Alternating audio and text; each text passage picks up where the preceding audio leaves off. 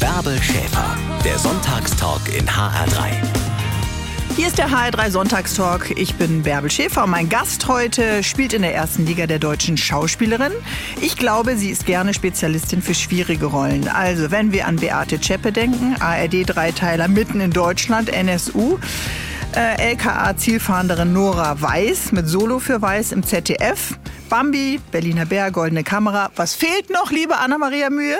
Ein Besuch im HR3 Sonntagstalk. Schön, dass du da bist. Vielen Dank. Guten Morgen, wie geht's dir? Anfang Januar. Mir geht's gut. Ach, mir geht's gut. Neues Jahr, neues Glück. ja, genau. Hast deine ganze To-Do-Liste schon, was du dir vorgenommen hast, abgearbeitet oder? Nee, ich bin da nicht so, ehrlicherweise. Ich finde so äh, komische Sachen, die man sich vornimmt, nur weil Silvester ist, generell merkwürdig. Ja, also kein... Äh was, was nehmen sich die meisten Leute vor? Wahrscheinlich abnehmen und äh, noch freundlicher sein. Ja, nee, das mache ich alles nicht. Das mache ich ja. dann, wenn ich das möchte, dann mache ich das auch. Dafür brauche ich nicht Silvester. Das ist gut. Aber was bleibt, ist, dass du weiterhin drehst im neuen Jahr. Das ist wahr. Du hast jetzt nicht vorgenommen, äh, den Job zu wechseln. Um also Gottes dann Willen. müsste ich mich noch mal umstellen hier am Sonntagmorgen. Nein, nein, nein, nein, nein. Das wird nicht passieren. Dafür liebe ich den zu sehr. Ja. Was lässt dich denn noch aufstehen morgens an einem tollen Drehtag? Was ist dein innerer Motor, der diese Liebe immer so immer weiter füttert? Ach, ich finde das, also das Gefühl, wenn 45 Teammitglieder an einem Strang ziehen und an eine Sache glauben und natürlich auch in dieser Zeit glauben, es, es, sie sind der Nabel der Welt. Das finde ich auch irgendwie mhm. in Ordnung, wenn das dann für die Zeit so ist. Dann finde ich das wirklich ein sehr befriedigendes Gefühl und es schlägt um sich und es äh, kann absolut ansteckend sein.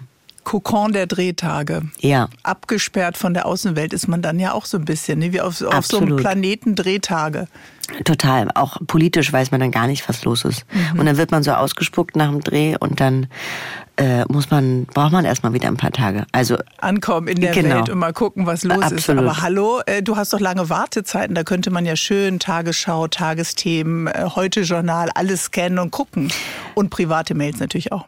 Ja, ich habe nicht so viele Wartezeiten. Hm. Also wenn man die Hauptrolle ist, dann sind die Wartezeiten recht begrenzt. Im Gegenteil, da muss man dafür kämpfen, dass man mal eine Zigarette kurz rauchen darf. Entschuldigung, ich habe natürlich kurz äh, ausgespart in meinem Gehirn, dass wenn du zusagst, den Planet Dreharbeiten zu betreten, das immer nur mit Hauptrollen machst. nein, das stimmt nicht. Ich mache ich mach, das, nein, ist, das klingt total bescheuert. Ich mache super gerne auch Nebenrollen.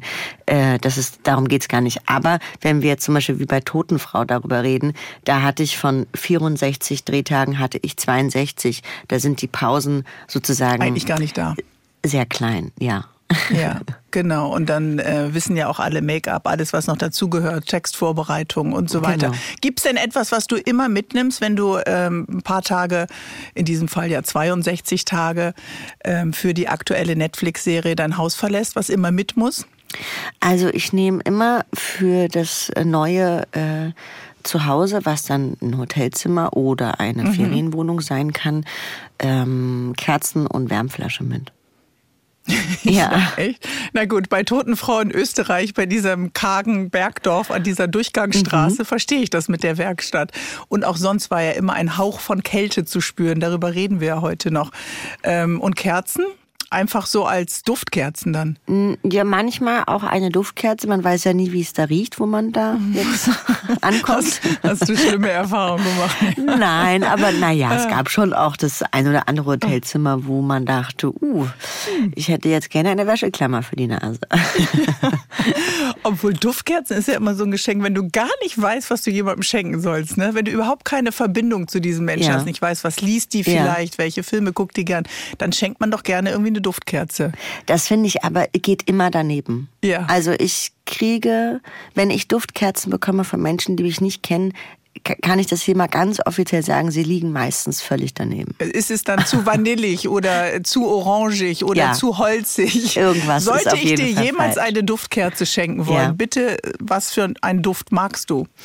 Feige. Mhm. Wusste ich gar nicht, dass das ist das. Oh, das ist toll. Ja, Ja, das ist richtig gut. habe ich noch drei Und- gerade in meiner Obstschale liegen. Äh, Du kannst ja die mal anzünden, mal gucken, wie das riecht. so schnell matschig. Aha. Und? Äh, Und äh, gerade habe ich äh, eine zu Hause, Bergamotte und Mhm. Leder steht da drauf. Oh. Aber das riecht wahnsinnig gut. Freue mich, dass du da bist und heute unser Gast bist im HR3 Sonntagstalk. Anna-Maria Mühe. Wir reden gleich weiter. Hier ist der HR3 Sonntagstalk. Mein Name ist Bärbel Schäfer und unser Gast ist heute die Schauspielerin Anna-Maria Mühe. Sie spielt die Hauptrolle in der neuen Netflix-Serie Totenfrau, eine Bestatterin namens Blum, die aus Rache ganz klar Grenzen überschreitet. Apropos Serie, gerade jetzt im Winter macht ja das Ausgehen abends auch nicht immer so viel Spaß. Lieber daheim bleiben, einkuscheln, vielleicht Serien gucken. Machst du das auch, Anna-Maria? Ja, ich habe einige Abos. Okay. Was machst du, wenn du nicht guckst? Dann bin ich mit meinem Kind. Mhm. Aber ich äh, bin auch spät eingestiegen in dieses Mhm. äh, Konzept. Was war dein Grund? Äh, Zeit. Ich, ich habe keine Mhm. Zeit, in einer Serie zu gucken. Ja. Mittlerweile ist es so, wenn es eine gute Serie ist, dass ich mich sozusagen äh, richtig zusammenreißen muss, um auszumachen, um auch andere Sachen noch zu machen. Du bist drauf. Du bist angefixt. ja, kann man nicht anders sagen. Aber ich versuche auch immer am Abend zu gucken und dann ein bis zwei Folgen und dann ist Schluss. Ja, das zu begrenzen. Ne? Also das stelle ich auch fest, dass viele das gar nicht mehr ähm, können. Lass uns ähm, ein bisschen reden über Totenfrau. Wie Ja. würdest du sie beschreiben? Ich finde, die Blume ist eine sehr unkonventionelle Frau, die eher mit dem Kopf durch die Wände rennt, mh, das Herz auf der Zunge trägt und ja, jetzt nicht die klassische Sympathieträgerin durch und durch ist. Und das ist das, was ich für mich als Schauspielerin so spannend fand, weil das natürlich total schwierig ist. Wie willst du einem Zuschauer oder einer Zuschauerin äh, von Folge 1 bis 6 bei dir halten, sozusagen, wenn du jemanden spielst, der aber einen Rachefeldzug äh, meistert und äh, sämtliche Menschen unter die Erde bringt. Das ist natürlich schwierig und äh, wirklich ein extremer Balanceakt. Und das war das Schwierige für mich und die Herausforderung. Und deswegen hat es mir umso mehr Spaß gemacht. Genau, diese Rauheit und äh, Abwehr, die ja, äh, wir müssen praktisch über eine Serie reden, liebe Anna-Maria, ohne zu viel zu spoilern. Ja? Absolut. Also wir tanzen auf der Klinge ein bisschen. Ja. Also man kann schon sagen, dass sie einen engen Familienangehörigen, der mit ihr zwei Kinder hat, verloren hat. Das kann man sagen. Das kann man ich sagen. glaube, man kann sogar mehr sagen, weil es, es ist ja ein Roman. Das Mhm. heißt, viele, also in Österreich äh, zumindest war es jetzt so in der ganzen äh, Pressevorbereitung, die meisten kannten den Roman. Das ist jetzt in Deutschland vielleicht nicht so. Aber deswegen wussten die meisten auch schon, was eigentlich die Geschichte ist. Aber wir können sagen, okay, dann lassen wir das. Dann sagen wir nicht, wer, wer umkommt. Naja, gut, man kann natürlich äh, äh, auch lesen, sich erstmal die Thematik erobern. Da sind wir ja überhaupt nicht abgeneigt. Wir freuen uns ja, wenn viele Leute äh, lesen. Also sie ist Mutter von zwei Kindern. Sie wohnt äh, mit einer, mit der Großfamilie, also zwei Kinder, der Schwiegervater, der Mann unter einem Dach. Es spielt im Winter eher äh, in einer kargen Durchgangsstraße und äh, der Mann verlässt das Haus am Morgen und direkt praktisch vor ihrem Beerdigungsinstitut wird er auf seinem Motorrad äh, von einem Auto erwischt. Der Fahrer äh, beginnt Fahrerflucht. Ja, richtig. Genau. Und sie steht verloren äh, und fassungslos da und dann beginnt äh, der Ritt äh, des Rachefeldzugs. Genau, weil sozusagen ziemlich hast. schnell klar wird, dass das kein Unfall war Mhm. und auch kein Unfall mit Fahrerflucht, sondern wirklich ein Tötungsdelikt. Und mit dieser rauen Sperrigkeit ähm, kann man sagen, versucht sie es nicht auf die sanfte Art, sondern sie tritt eher die Türen ein. Ja, finde ich gut. Dem würdest du mitgehen, ja? Das finde ich mutig. Ja. Ich wäre nicht so. Ich glaube, deswegen äh, macht es auch so Spaß, sowas zu spielen, weil es äh, äh, mir sehr fremd ist. Ich wäre gerne manchmal so mutig, glaube ich. Du wärst wartender und du würdest, wärst geduldiger. Absolut. Und viel zurückhaltender. Mhm. Ich würde nicht so mit der, mit, mit der, der, mit dem Haus in die offene Tür fallen. Ja. Ja. Umgekehrt, glaube ich, mit der Tür ins So. Haus. Sonst passt das Haus nicht durch. Ich bin richtig, richtig schlecht mit so Sprichwörtern. Das ist mein Mann. Das ist mein Mann auch. Wir haben zu Wirklich? Hause so ein Büchlein, äh, Ja. wo wir äh, Sprüche, weil er ja gebürtig Franzose ist und andauernd irgendwas, was sehr, sehr lustig verdreht. Darf ich deinen Spruch mit aufnehmen in das Büchlein? Ja, unbedingt. In das Familienbüchlein? Ja, sehr gerne. Guten Morgen, wir starten in das neue HR3 Sonntagstalkjahr 2023 mit der Schauspielerin Anna-Maria Mühe. Und wir haben gerade darüber gesprochen, dass du, liebe Anna, im Privaten oft nicht so tough und so mutig bist wie deine Figuren im Film. Aber am Set, da musst du dich ja auch schon durchsetzen, oder? Das stimmt, aber das ist ja dann beruflich. Also sozusagen alles, was den Beruf angeht, da, da fühle ich mich mittlerweile recht sicher und respektiert auch in der Branche. Und Oder schickst du das Management vor bei unangenehmen äh, Dingen? Kommt drauf an. Ihr, ihr splittet dann. Es kommt immer drauf an, um was es geht. Also ich versuche schon so viel wie möglich selbst zu machen, weil ich habe einen Mund und kann damit reden. Mhm. Ähm, aber es gibt manchmal Punkte, wo sozusagen es ein bisschen sicherer noch ist, wenn sozusagen von oben die Stimme sich nochmal erhebt und äh, ja, die Chefin dann nochmal was sagt, die die schützende Hand über mich hält natürlich. Genau, klar, aber am, am Set natürlich, wenn man äh, jetzt in einen Diskurs gerät, da musst du das natürlich äh, alleine regeln, ja. Absolut. Und äh, klar, es gibt äh, Kolleginnen, von denen äh, ja vorher, was ich auch immer schlimm finde, es schon diesen Ruf gibt, ja, die ist schwierig, die ist auch sperrig. Und guck mal, und wir reden schon wieder nur von Frauen. Ja, klar, bei männlichen Kollegen Kollegen gibt es da natürlich auch zig äh, Beispiele. Aber da gibt es nicht so viele Beispiele, dass sie sperrig sind. Das ist, das ist tatsächlich so. Aber ich glaube, dass das liegt uns Frauen inne, weil wir Fragen stellen. Und der, der Fragen stellt, der ist erstmal an einem Set nicht so beliebt, weil es keine Zeit dafür gibt. Ja. Ist mittlerweile so, ne? dass ja, das alles total. so knapp getaktet ist, dass eigentlich überhaupt gar kein Raum bleibt noch für Änderungen, mm. für Diskussionsraum? Wenig. Also gerade Totenfrau war wirklich sehr, sehr äh, eng maschig gestrickt, dieser ganze Drehplan da. Und es gab einen Ausfall mal. Und das ist schon schwierig, wenn da irgendwie viele Änderungen kommen. Man sollte das möglichst vorher immer geklärt haben. Mhm.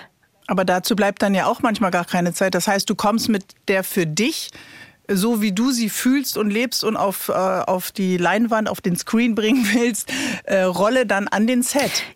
Und wenn es dann jemand anders sieht, ein Regisseur, eine Regisseurin, in diesem Fall hat ja, glaube ich, äh, wer hat Regie geführt? Nikolai Rode. Nikolai Rode. Dann bliebe Raum für Diskussionen? Naja, also in so einem Fall ist es ja so, dass man vorher sehr viel miteinander spricht. Gut, und Nikolai und ich beruhigt. sind die Folgen wirklich äh, äh, Stück für Stück durchgegangen, Szene für Szene. Äh, ich habe ihm meine Wünsche, meine Gedanken dazu gesagt. Er seine, die waren aber glücklicherweise ziemlich schnell auf einem ähnlichen Level. Und natürlich macht man, hat man das Glück, wenn man so eine Hauptrolle spielen darf, dass man in der Vorbereitung und auch während des Prozesses des Drehens äh, ein anderes Vertrauen, sage ich mal, genießt vom jeweiligen Regisseur oder der Regisseurin. Das heißt, man kann auch zwischendurch mal Fragen stellen. Also das ist ja, das ist ja Quatsch, man kann ja nicht keine Fragen stellen. Das Problem ist eher, für die kleineren Rollen, für die Tagesfiguren oder für die, die mal eine Woche da sind, das ist wahnsinnig schwer. Und das, äh, da versuche ich immer möglichst, den möglichst viel Raum zu geben, weil ich weiß, wie hart das ist. Du wirst da so reingelassen in ein Set, in ein Team, was schon auch sehr eng zusammenarbeitet seit Wochen. Mhm in so Rädchen, die schon ineinander greifen und dann. Was schon total funktioniert ja, alles, ja. ja. Und dann musst du dich da behaupten und hast deine eigene Vorstellung. Dann sieht dies vielleicht alles auch ganz anders aus und du musst plötzlich alles umswitchen. Also das sind die Rollen, die mir oft leid tun und wo ich dann versuche, denen den Raum zu geben und auch vorher mit den Text zu machen und so. Also, dass die sich wirklich wohlfühlen, dass die eben sich nicht so verloren fühlen und allein. Weil du dich selber noch an die Zeit erinnerst, als du die Rolle für eine Woche oder für einen Tag hattest? Ja, und weil ich sie ja selber auch noch habe. Also äh, ich finde, das ist, hat was mit Empathie zu tun. Mhm. Weiß nicht, vor ein paar Jahren habe ich Lassie gemacht, da habe ich ja auch nur eine kleine Rolle gespielt. Da habe ich die Mutter gespielt. Von Lassie wollte ich gerade sagen, aber naja, du weißt, was ich meine. Ja, du gehst ja mittlerweile wieder aufrecht ja. auf zwei Beinen. Aber ich weiß sozusagen genau, was es bedeutet. Ja, und die Schauspielerin Anna-Maria Mühe ist heute mein Gast. Aktuell zu sehen in der Netflix-Serie Totenfrau als Blum, eine Bestatterin, die über Grenzen geht, als ihr geliebter Ehemann vorsätzlich getötet wird. In ihrer Rache ist die Blum dann genauso konsequent und pragmatisch wie als Bestatterin, wo sie auch schon mal einer Leiche die Beine kürzt, wenn die zu lang sind für den Sarg. Anna, dieser Pragmatismus deiner Figur, der ist ja schon ein bisschen erschreckend, oder? Aber ich finde den auch irgendwie gut. Also ich meine, ist die Frage dann, wie weit man dafür geht. Aber den Gedanken finde ich erstmal richtig. Mhm. Ja, genau. Auch zu sagen, so, ich äh, setze mich auf das äh, Motorrad, auf dem mein äh, Mann tödlich äh, verunglückt ist, das lasse ich restaurieren und dann äh, rase ich selber, obwohl sie auch Mutter von zwei Kindern ist, da hatte ich mhm. das Gefühl, bitte fahr doch nicht so schnell. Du hast doch noch die Kids. Ja. Da ist ja auch jemand, der die Sache in die Hand nimmt. Hat sie denn alles im Griff? Oh nein, das würde ich nicht behaupten. Also sie ist auf jeden Fall kompromisslos und bedingungslos und äh, geht wirklich über einige Grenzen, die man als Mutter jetzt, ich selbst als Mutter sein sozusagen, niemals tun würde, wie du gerade auch gesagt hast, nämlich. Wo würdest du denn sagen, wo wäre deine Grenze? Naja, bei mir würde es schon damit losgehen, dass ich sozusagen ähm, die Trauerarbeit mit den Kindern schon mal anders hm. anfangen würde. Ja. ja, das stimmt. Ich meine, da lässt sie sie ganz schön alleine mit, wenn wir ehrlich sind. Und dann ist sie natürlich irgendwann da, aber trotzdem ist jeder so auf sich selbst bestimmt. Und das ist, glaube ich, in, in, wenn man bei so einem Verlust würde ich da anders agieren. Aber das stimmt, jeder ist auf einer eigenen äh, Schmerzinsel und jede eigene Membran ist so fest, dass, man, dass die sich teilweise nur so andötschen, aber gar mhm. nicht richtig berühren. Das stimmt. Ja.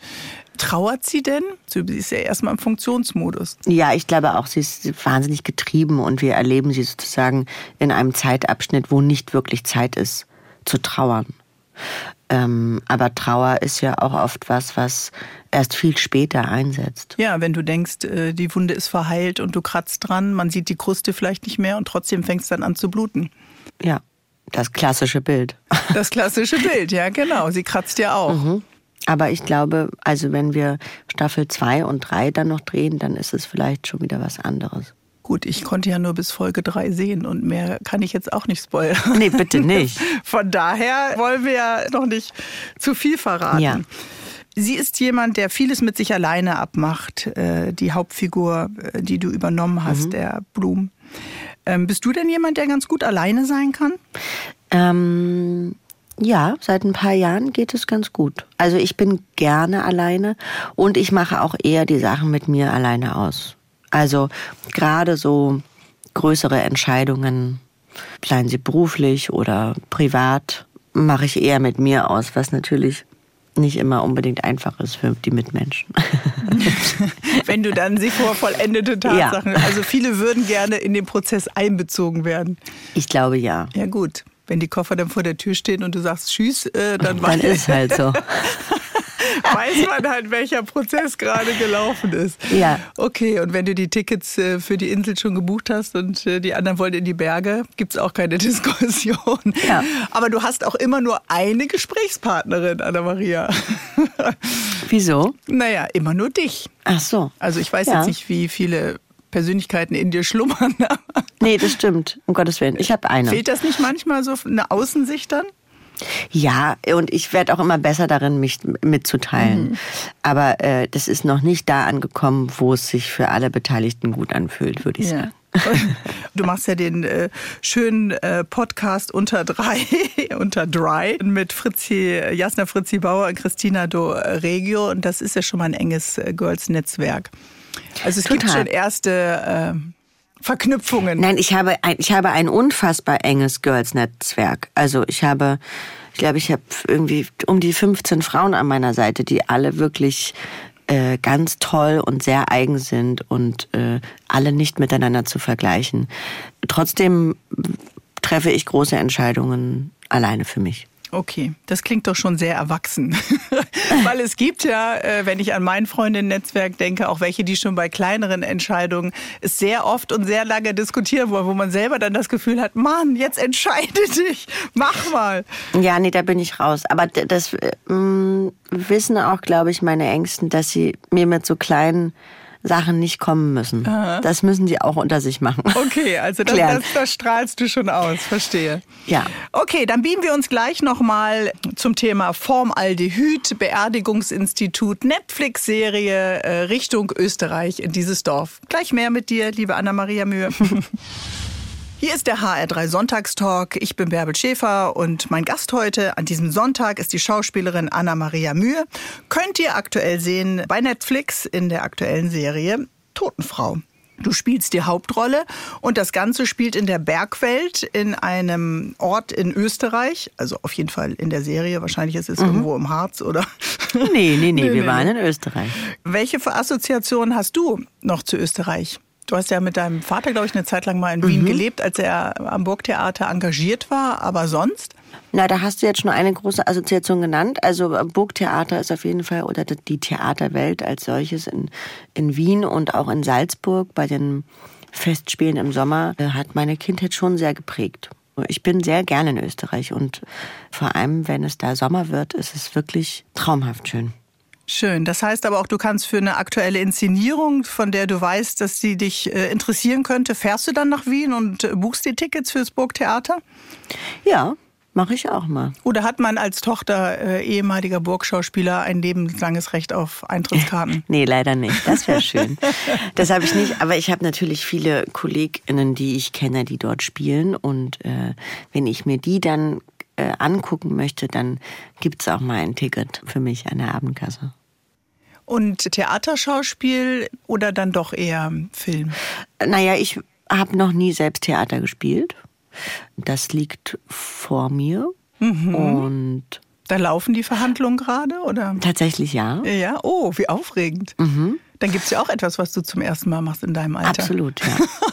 und da freue ich mich sehr drauf. Ich Aha. bin natürlich gleichermaßen auch unfassbar aufgeregt. Und ähm, ich habe aber, ich habe einfach Lust, den, den Mut in mir zu finden, auch eventuell zu scheitern und was zu machen, was gar nicht meins ist. Aber ich würde sehr gerne mal auf die Bühne, ja. Aber das Spiel bleibt doch das Spiel. Ja, ich glaube, es ist schon ein großer Unterschied. Inwiefern? Also, dass du äh, die direkten Reaktionen des Publikums miterlebst? Zum oder? Beispiel, genau. Mhm. Und dass du ein paar Wochen jeden Abend sozusagen mhm. das Stück von Anfang bis Ende spielst. Beim Film hast du ja immer nur Teile jeden Tag, die du spielen kannst aus dem Film oder aus der Serie. Das heißt, du hast nie das große Ganze. Deswegen ist es oft so schwer, da ein, ein Bogen für die Figur zu finden und den auch zu spielen und den nicht zu verlieren über so eine lange Zeit und da immer am Ball zu bleiben und genau zu wissen, wo sie gerade herkommt, wo sie, wo sie sich befindet, wo sie hin will. Und das hast du ja beim Theater nicht, sondern da, da erlebst du das jeden Abend. Und du hast eben die Nuancen des einzelnen Abends mit unterschiedlichem Publikum, Richtig. mit Kollegen, die äh, vielleicht anders drauf sind vielleicht als auch die eigene, die, die, eigene, Stimmung, Befindlichkeit, die ja. eine andere ist. Ja, genau. Ja, so ein Feintuning und mhm. Nuancen. Mhm. Ach schön. Ja. Und wann wird es so sein? Kannst du schon was verraten, wo wir Nein. dich sehen können? Nein. Ach Mensch. oh, wie schön. Das ist doch eine tolle äh, Aufregung. Also ich kann mir vorstellen, die hat man sowieso, wenn man an den Set kommt. Und trotzdem ist ja da auch an einem normalen Drehtag für eine Serie, Fernsehen oder Film äh, dann auch Aufregung. Aber eben nicht vergleichbar. Total. Ich glaube nicht vergleichbar. Aber ich mag die Aufregung auch gerne, also die Nervosität. Ich finde das wahnsinnig schön, auch wenn es manchmal anstrengend ist, wenn man dann eine unruhige Nacht hat, weil man mhm. eben nicht wirklich schlafen kann. Aber ich mag diese Grundspannung. Ich mag das etwas schaffen wollen an einem Tag und ähm, im besten Falle dann abends befriedigt ins Bett zu gehen. Ja, genau. Wenn man dann gesprungen ist und den großen mhm. Schritt gewagt hat und es hat funktioniert, ist das natürlich schön. Würde ich merken, wenn du aufgeregt bist? Oder ist das so ein inneres äh, Klopfen? Das kommt drauf an. Also es gibt, wenn ich für so Preisveranstaltungen gefragt werde, ob ich Laudationen halten soll, mhm. äh, dann ja. merkst du das, weil ja. da bin ich wirklich schrecklich. Oh, oh mein Gott. Jasna Fritzi Bauer kann davon ein Lied singen. Ja. Auch Christina Dorego. Die haben mich oft schon begleitet an so Abenden. Und das führt dazu, dass ich vor lauter Aufregung so müde bin, schlagartig, dass ich davor eigentlich, egal wo ich stehe und liege, einschlafen könnte. so eine Übersprungshandlung. Ja. Stimmt, man gähnt ja auch besonders viel, wenn man, wenn man ja. aufgeregt ist. Das ist dann Aber wie bei Babys, so ein Schutzschlaf. Ja. oh mein Gott. Aber du könntest ja, bevor du in diese Schlafstarre äh, verfällst, Anna, dann doch sagen, es ist eigentlich wie eine Rolle. Aber das ist es halt nicht. Nee. Es ist einfach nicht wie eine Rolle. Und man macht es vor allen KollegInnen. Das ist ja auch das Schlimme. Das und, also ich mache das ja nie einfach nur so. Es muss bei mir schon immer einen Grund dafür geben, dass man mich dann auf so eine Bühne kriegt. Der letzte war beim Deutschen Fernsehpreis für äh, Iris Berben, den Ehrenpreis. Mhm. Oh, ja. Also man hätte mich eigentlich eine Woche ins Bett kehren können. Es wäre, äh, wäre, hätte keinen Unterschied gegeben. Verglichen mit äh, amerikanischen Preisverleihungen wirkt es bei uns immer noch, äh, nach so vielen Jahren auch immer noch etwas steifer, oder? Kommt mir das nur so vor, wenn man es dann sieht on, nee, auf das dem kommt Screen. mir auch so vor. Bärbel. Ja. Ja, woran Es liegt leider- das? Woran liegt das? Ich dachte, du hättest mal eine Antwort äh, darauf. Man denkt ja immer, mein Gott, äh, bei denen wirkt das manchmal so lässig im internationalen Vergleich. Und, Ich äh, meine, vielleicht ist es so, dass eigentlich die meisten SchauspielerInnen so aufgeregt sind wie ich, die das nur nicht zugeben. Und deswegen haben alle so einen Stock im Arsch. Aber die Aufregung bei einem Set ist eine andere, glücklicherweise. Da bin ich nicht am Einschlafen, sondern bin nervös und meine Ängsten, das ist dann meine Maskenbildnerin und mein Fahrer, den ich eigentlich seit ein paar Jahren immer dabei habe, die kriegen das mit, weil sie mich kennen. Ansonsten mh, glaube ich, kann ich das relativ gut für mich behalten. Die Schauspielerin Anna-Maria Mühe ist heute unser Gast und gerade zu sehen in der deutsch-österreichischen Co-Produktion Totenfrau auf Netflix als Bestatterin Blum. Leichen waschen, Tote präparieren für die Aufbahrung, das ist ihr Daily Business. Darüber haben wir heute auch schon gesprochen.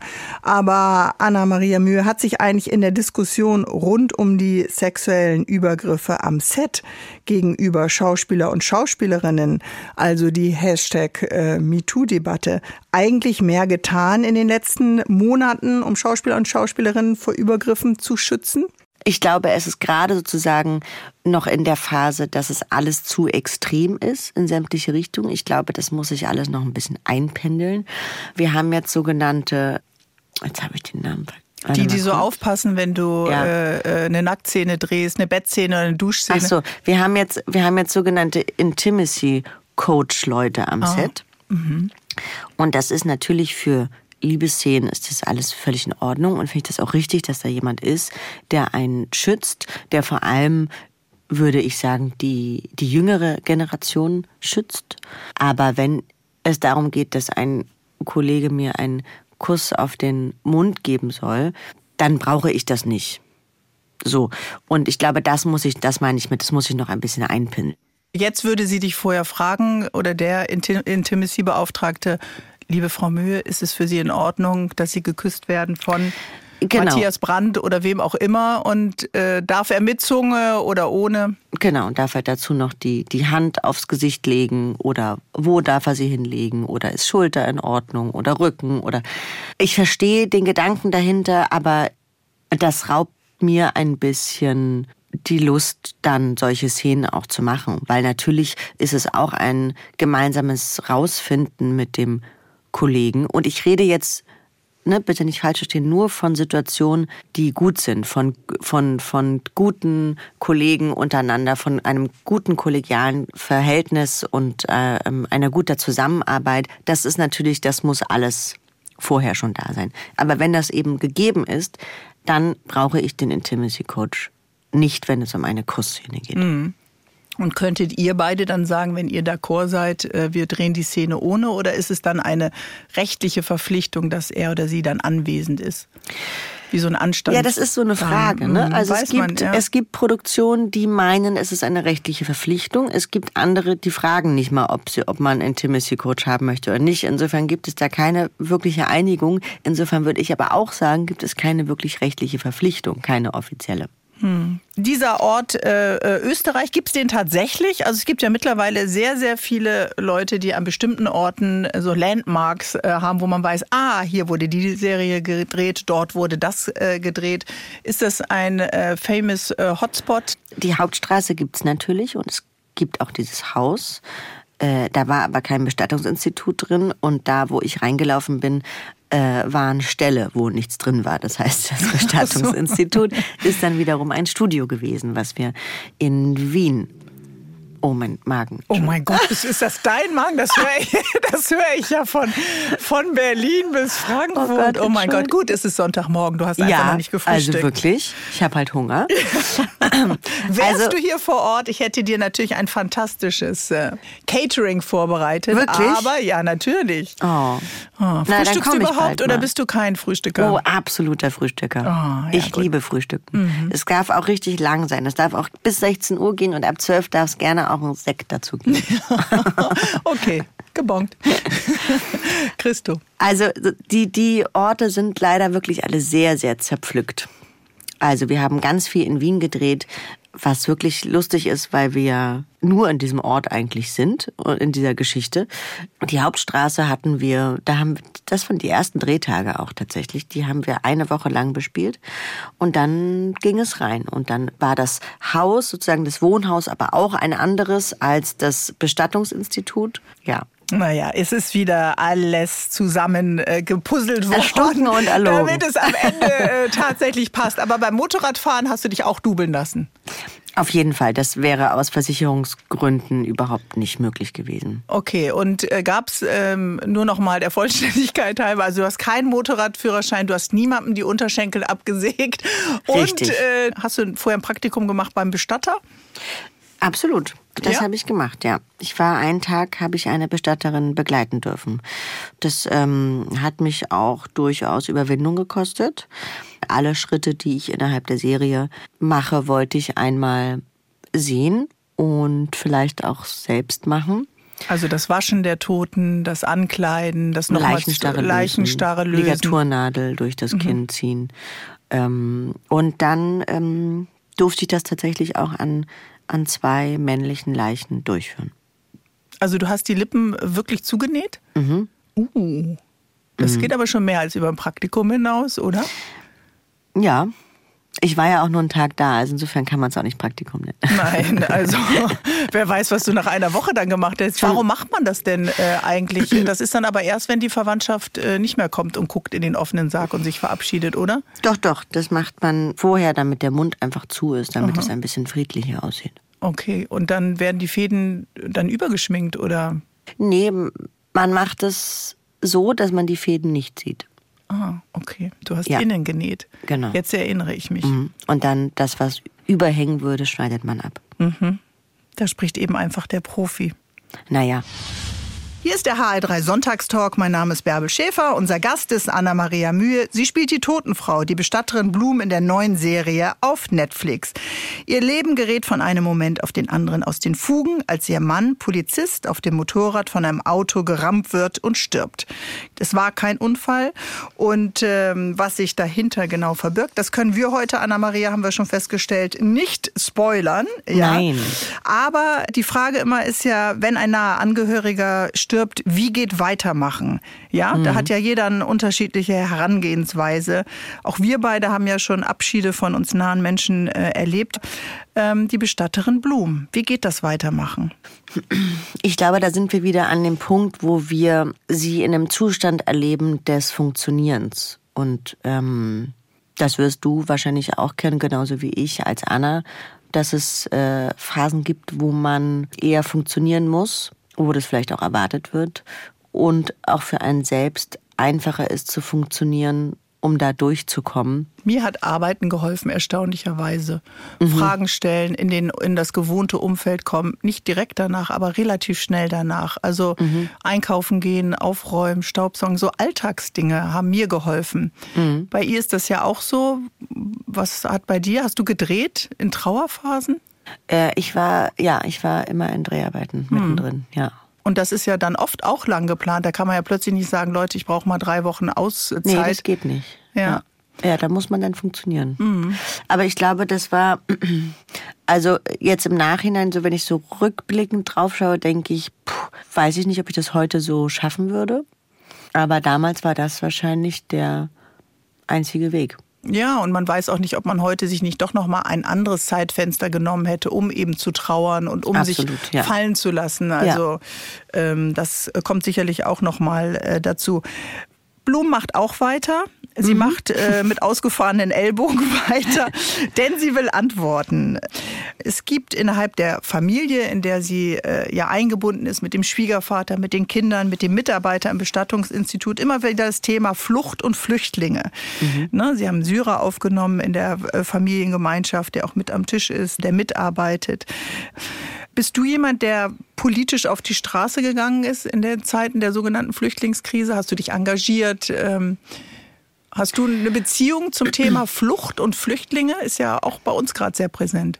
Ähm, ich habe mich engagiert, aber das sehr für mich gemacht und im Stillen. Ich bin niemand, der auf die Straße geht, aber einfach nur, weil ich Menschenmassen nicht aushalte. Mhm. Ähm, deswegen kommen für mich Demonstrationen nicht das funktioniert für mich nicht in meinem Leben.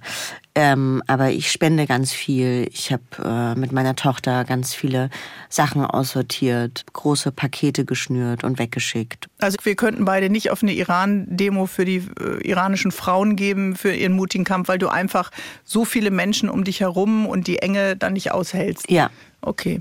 Ja, leider ja. Mhm. Aber man kann es ja auch anders machen. Ja, man genau. muss ja nicht immer laut und vorne mit dabei sein. Würdest du denn sagen, dass du ein politischer Mensch bist?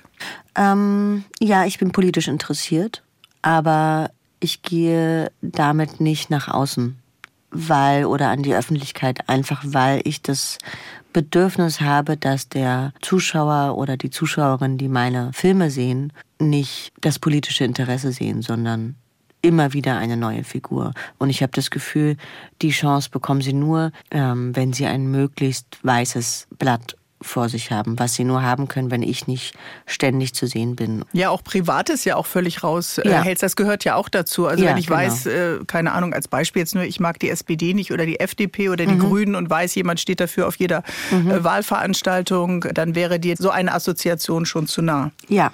Gut, du bist halt bei der CSU, aber das macht ja nichts. Moment. Moment. Moment.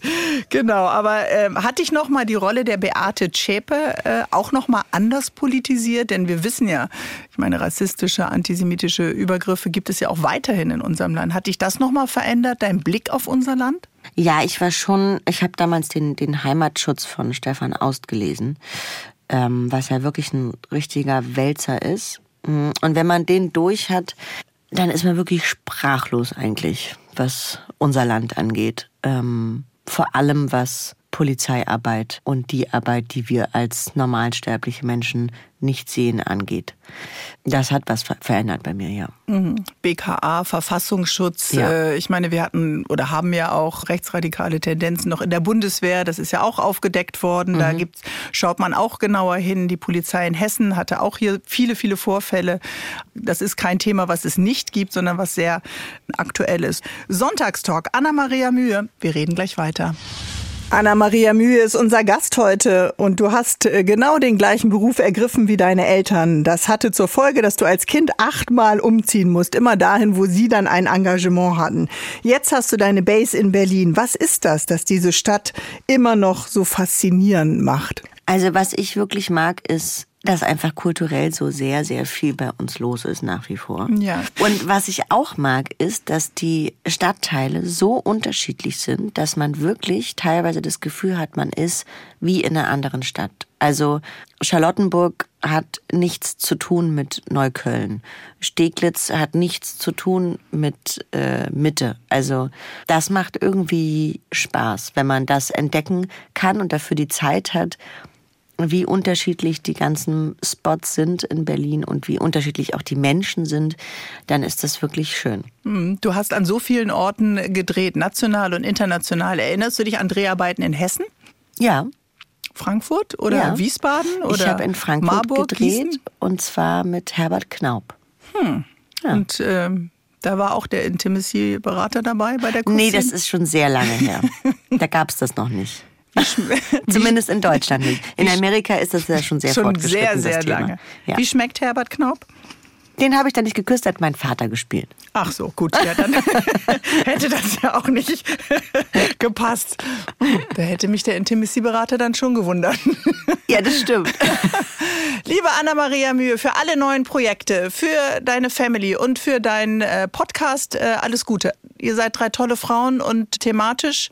Wir, wir sind, äh, äh wir machen gerade eine Pause, jetzt schon Ach, seit einem halben Jahr ungefähr. Habt ihr euch gestritten? Na, überhaupt Nein. nicht. Aber wir erzählen ja aus unseren oder schöpfen ja aus unseren Erfahrungen und wir haben sozusagen jetzt knapp zwei Jahre äh, regelmäßig die Erfahrungen geteilt mit den HörerInnen. War so ein Corona-Projekt, ne? Und genau.